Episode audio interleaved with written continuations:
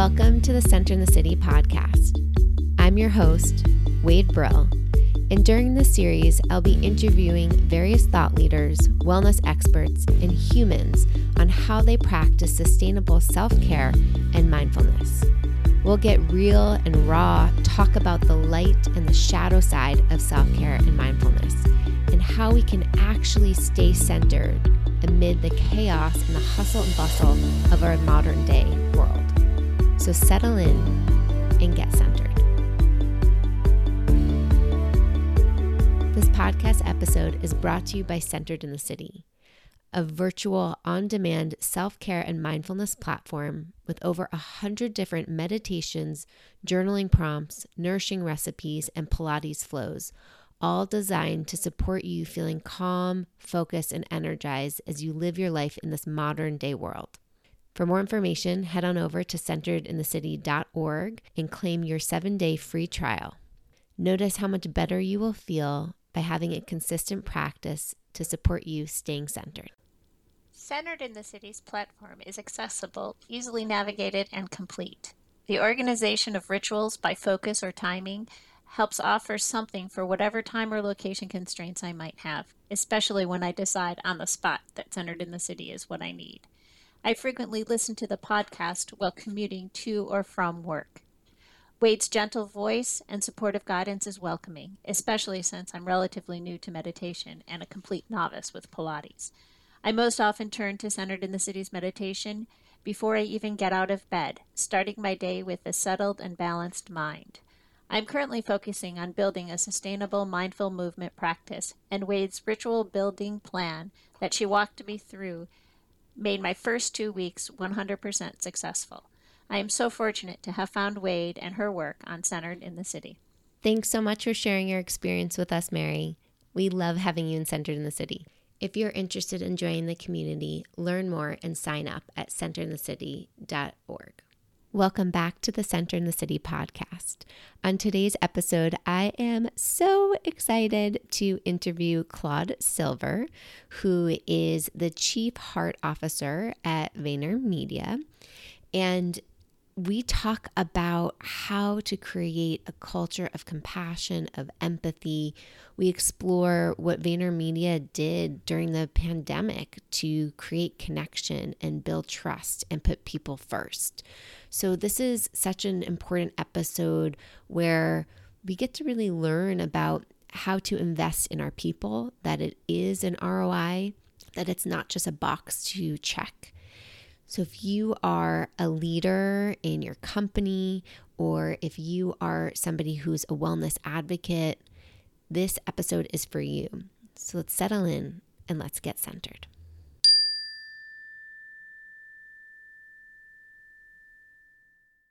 Welcome to the Center in the City podcast. It's great to be here, Wade. Thank you so much for having me.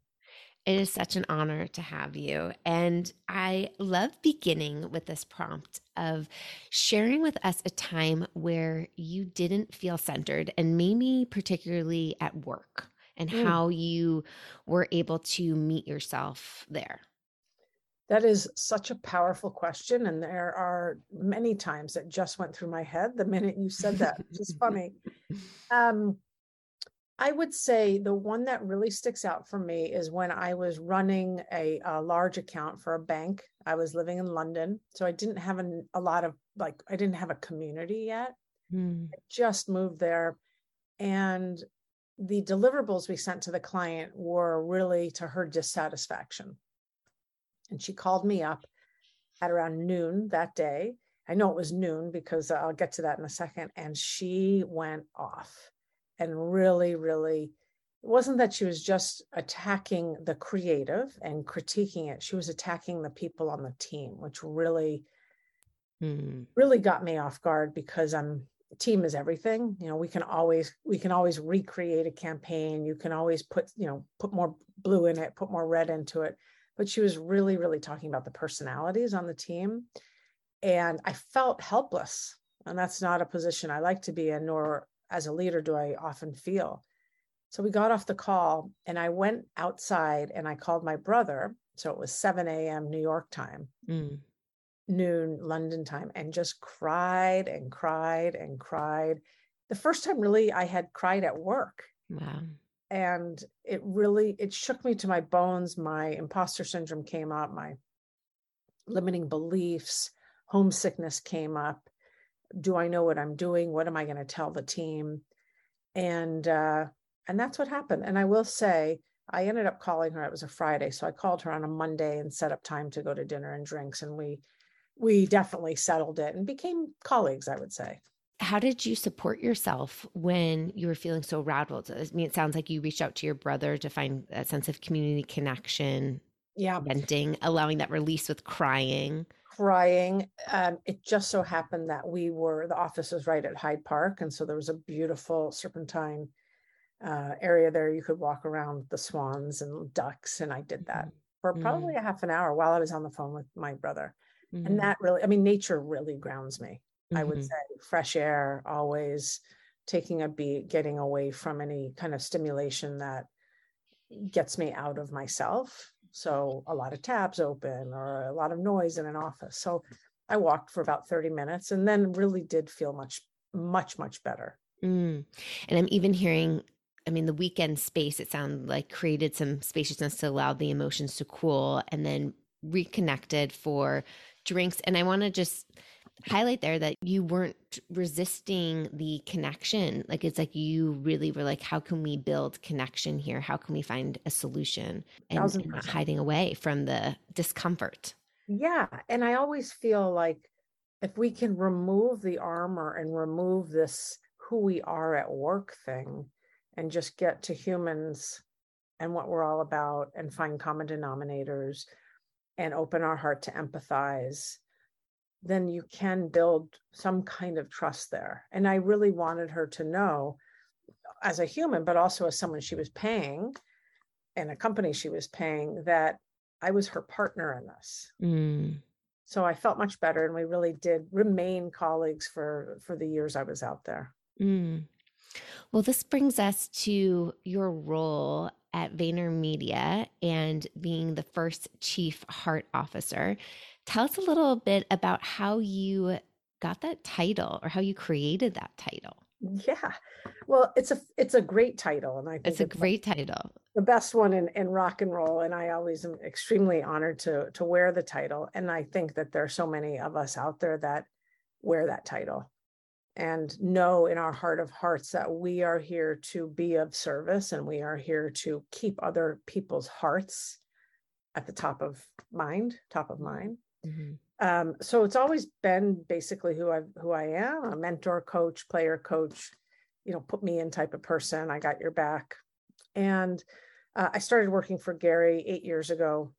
I was living in London. He moved me to New York, and it was pretty obvious to us that we were two sides of the same coin. We might express ourselves a little bit differently, but our belief in people and our desire to create a culture that eliminates politics and fear is something that was very near and dear to our heart. So he had me start to travel to all of our other offices very mm-hmm. early on in my life cycle there, even though my client was in New Jersey and I was in New York.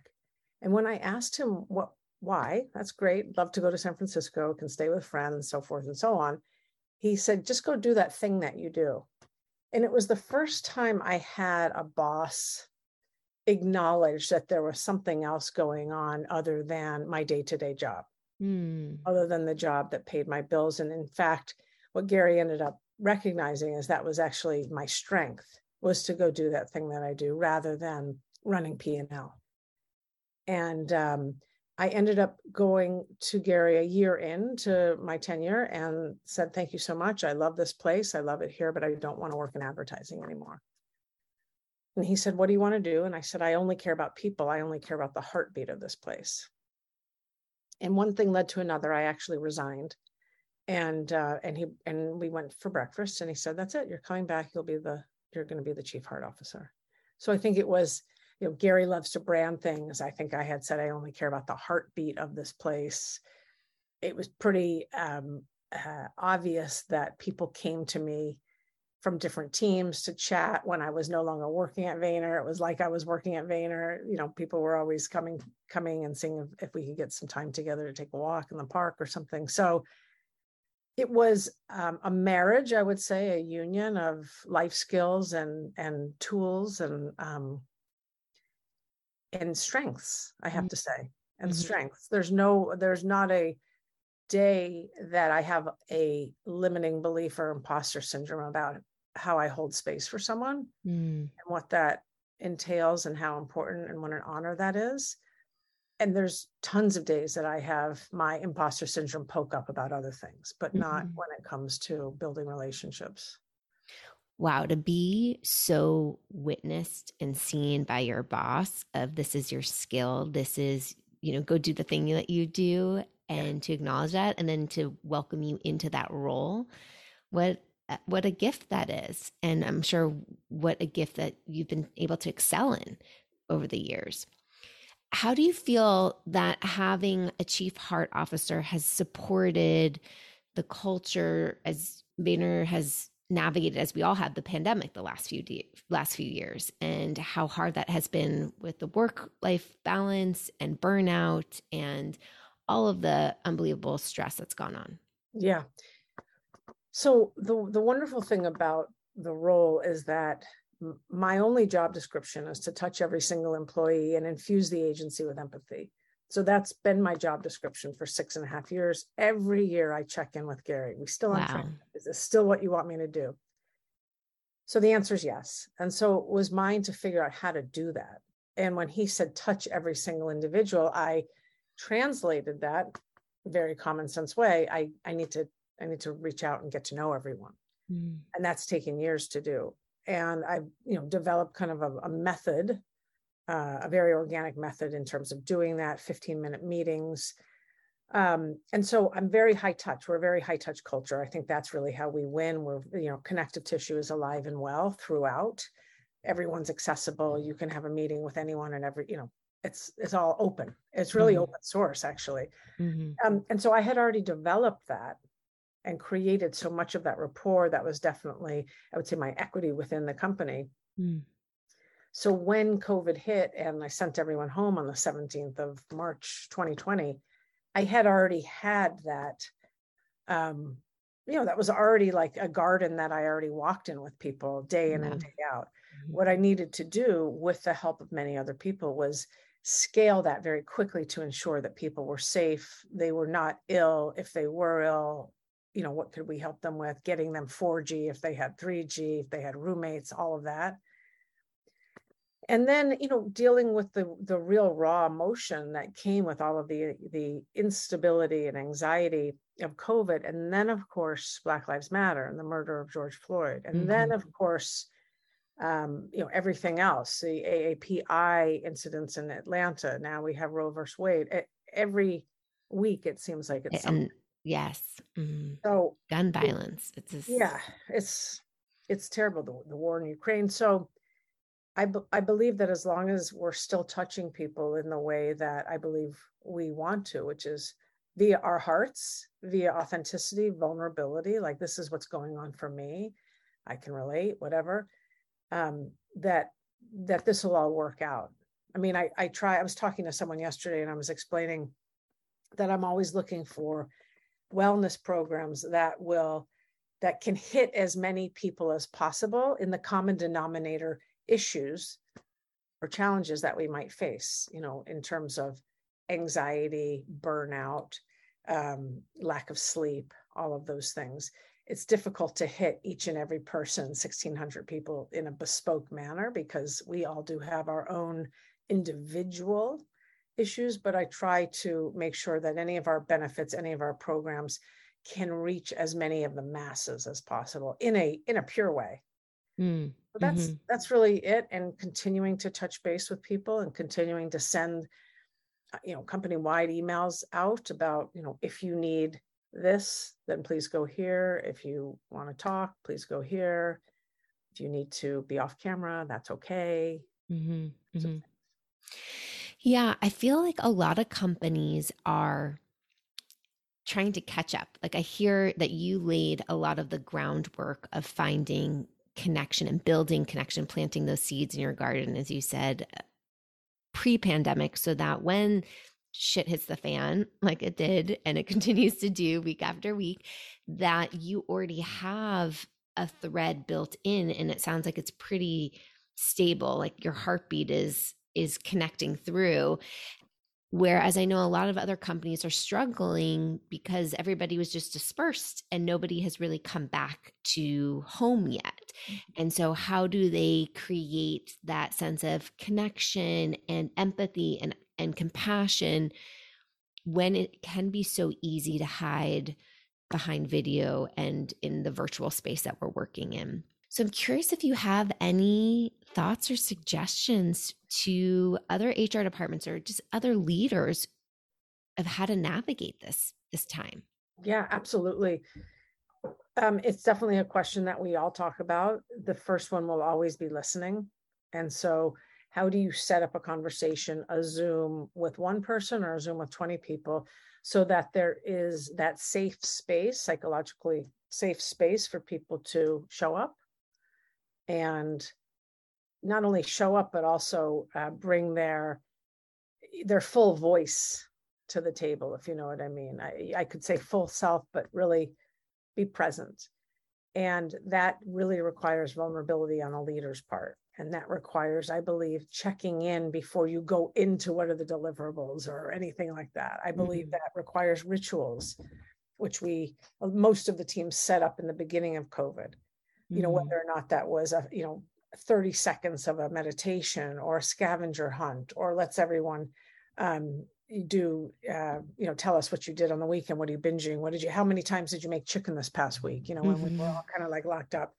So rituals has been really, really important. And one of the things that we did that I think was incredible and sustained us is we set up a um, an internal YouTube channel and at 1.37 p.m east coast time every single day. So west coast could get it london mexico could get it and singapore saw it on on video. Um, uh, we brought everyone together for 15 minutes and we would have celebrities on.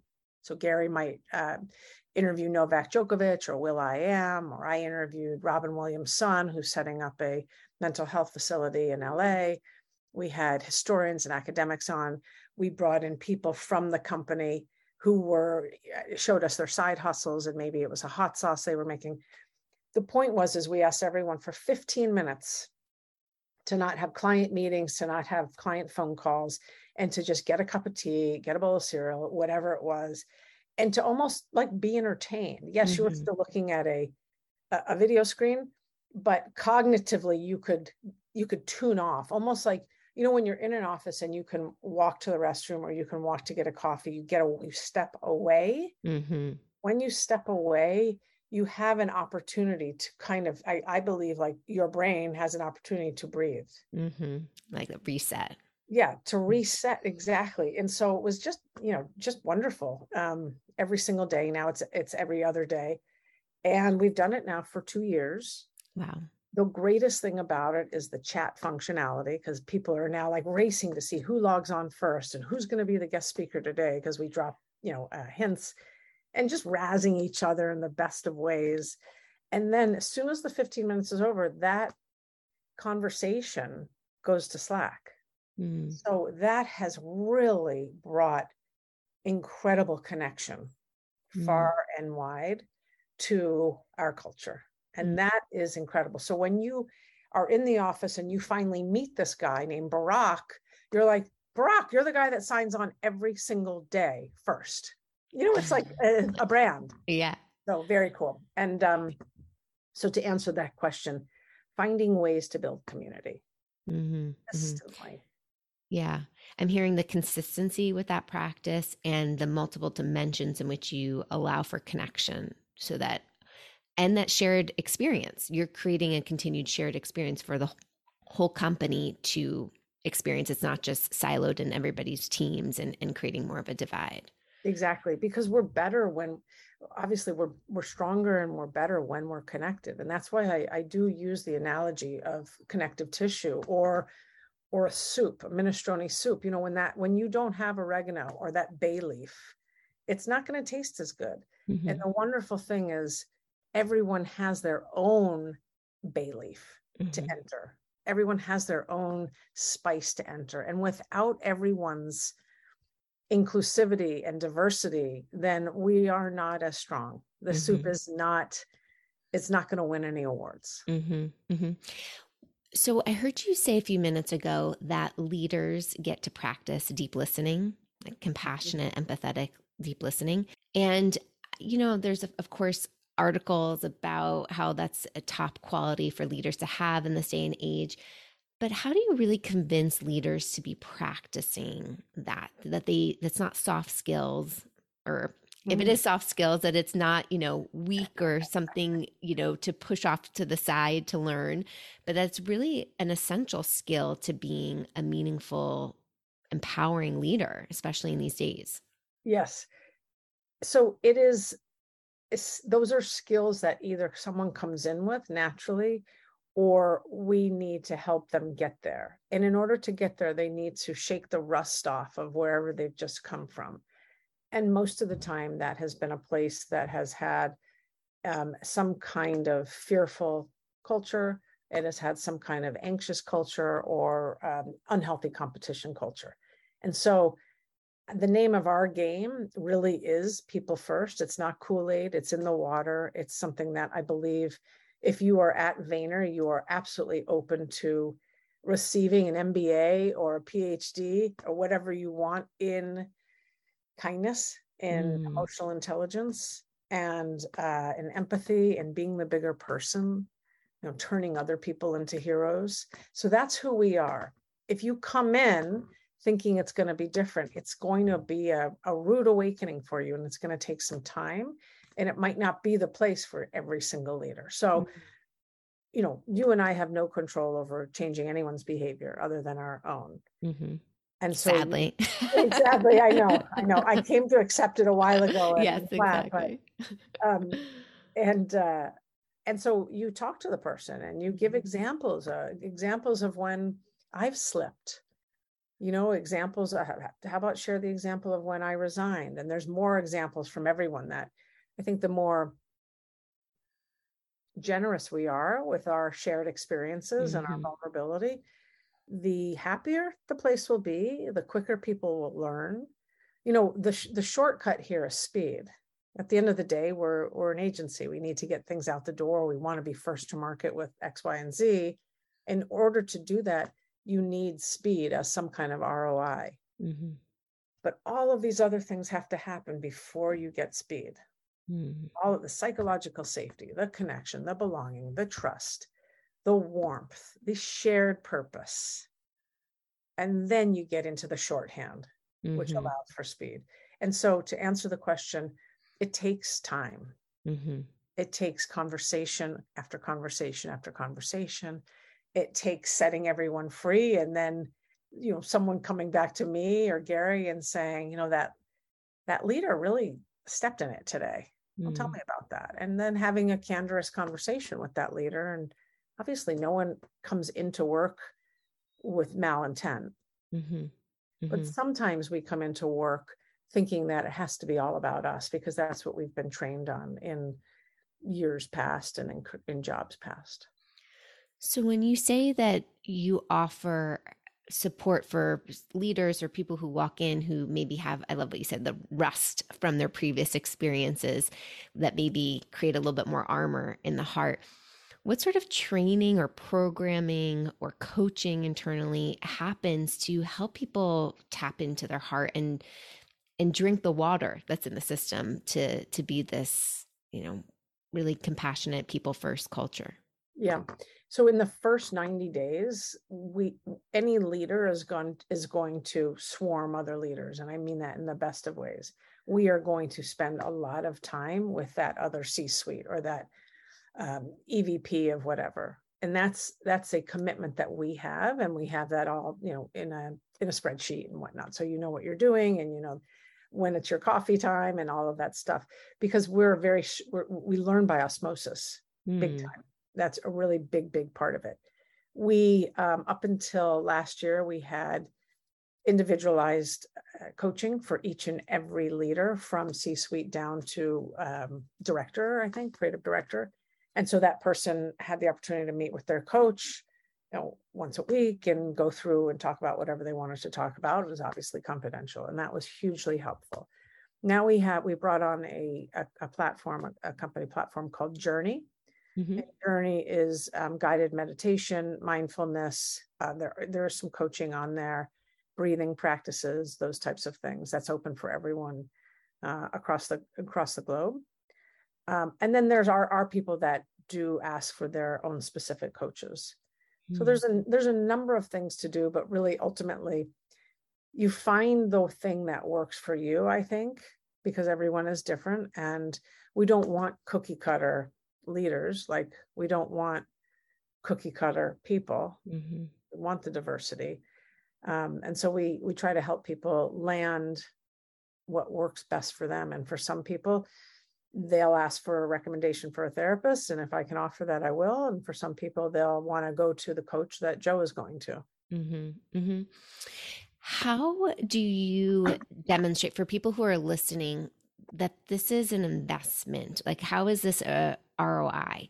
Because I think some companies, you know, they hear coaching and they hear meditation and they hear wellness programs and other resiliency and and empathy programming can be supportive, but sometimes I notice it's like they're just checking a box. Mm-hmm right yeah. and it's like oh you know it's mental health awareness month let's let's offer something you know and let's get it in an hour and let's make it really like and yep that box is checked but then that of course is not creating the sustainable culture shift so how do we get people to really realize the investment is you know long term and that there is a return yeah you know when i get asked that question I always say, tell me what the ROI isn't.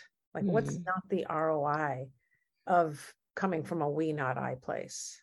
Tell me what's not the ROI of being kind, of of spreading goodness, of giving someone your attention, or, or, or listening actively. You tell me what's not the ROI, because at the end of the day, the equation I just gave you before, the ROI was speed. Mm-hmm. Speed is a massive ROI, but you need to make sure that you're really working on the well, not the faucet.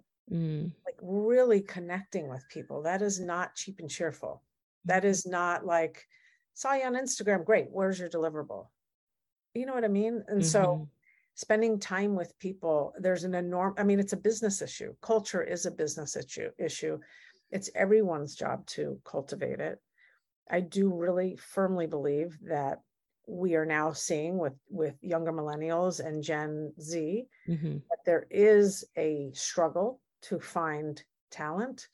Everyone wants to work remotely. Mm-hmm.